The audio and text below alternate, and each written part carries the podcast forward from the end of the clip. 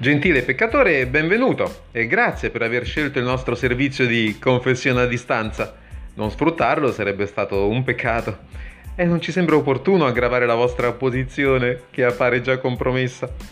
Per confessare un peccato mortale, digitate 1. Per scampare all'inferno, seguite le voci guida e dichiarate di aver commesso il peccato a vostra insaputa.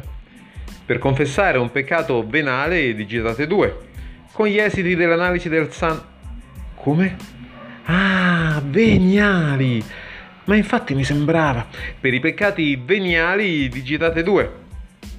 Per confessare un atto impuro digitate 3. Ma prima lavatevi le mani bene bene bene bene bene bene. Per confessare un atto di acidia mettete la mano davanti. O se volete essere dei peccatori alla moda, mettete la faccia nell'incavo del braccio e digitate 4. Se siete soliti speculare sulla vita delle persone più fragili per mera convenienza politica, digitate 5 e fidatevi dei sondaggi.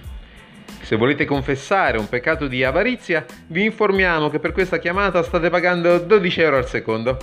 Per interrompere la confessione, digitate 6. Bene, da questo momento vi costerà 24 euro al secondo. Se volete confessare un peccato originale, mostrate l'etichetta e digitate 7. Se nonostante l'impegno non riuscite proprio a commettere peccati, digitate 8.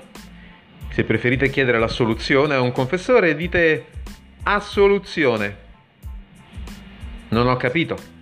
Ripetete sillabando. Non ho capito. Ripetete senza imprecare. Non ho capito. Grazie per aver chiamato. Siete stati naturalmente giudicati colpevoli le vostre penitenze verranno caricate sulla vostra tessera peccatori.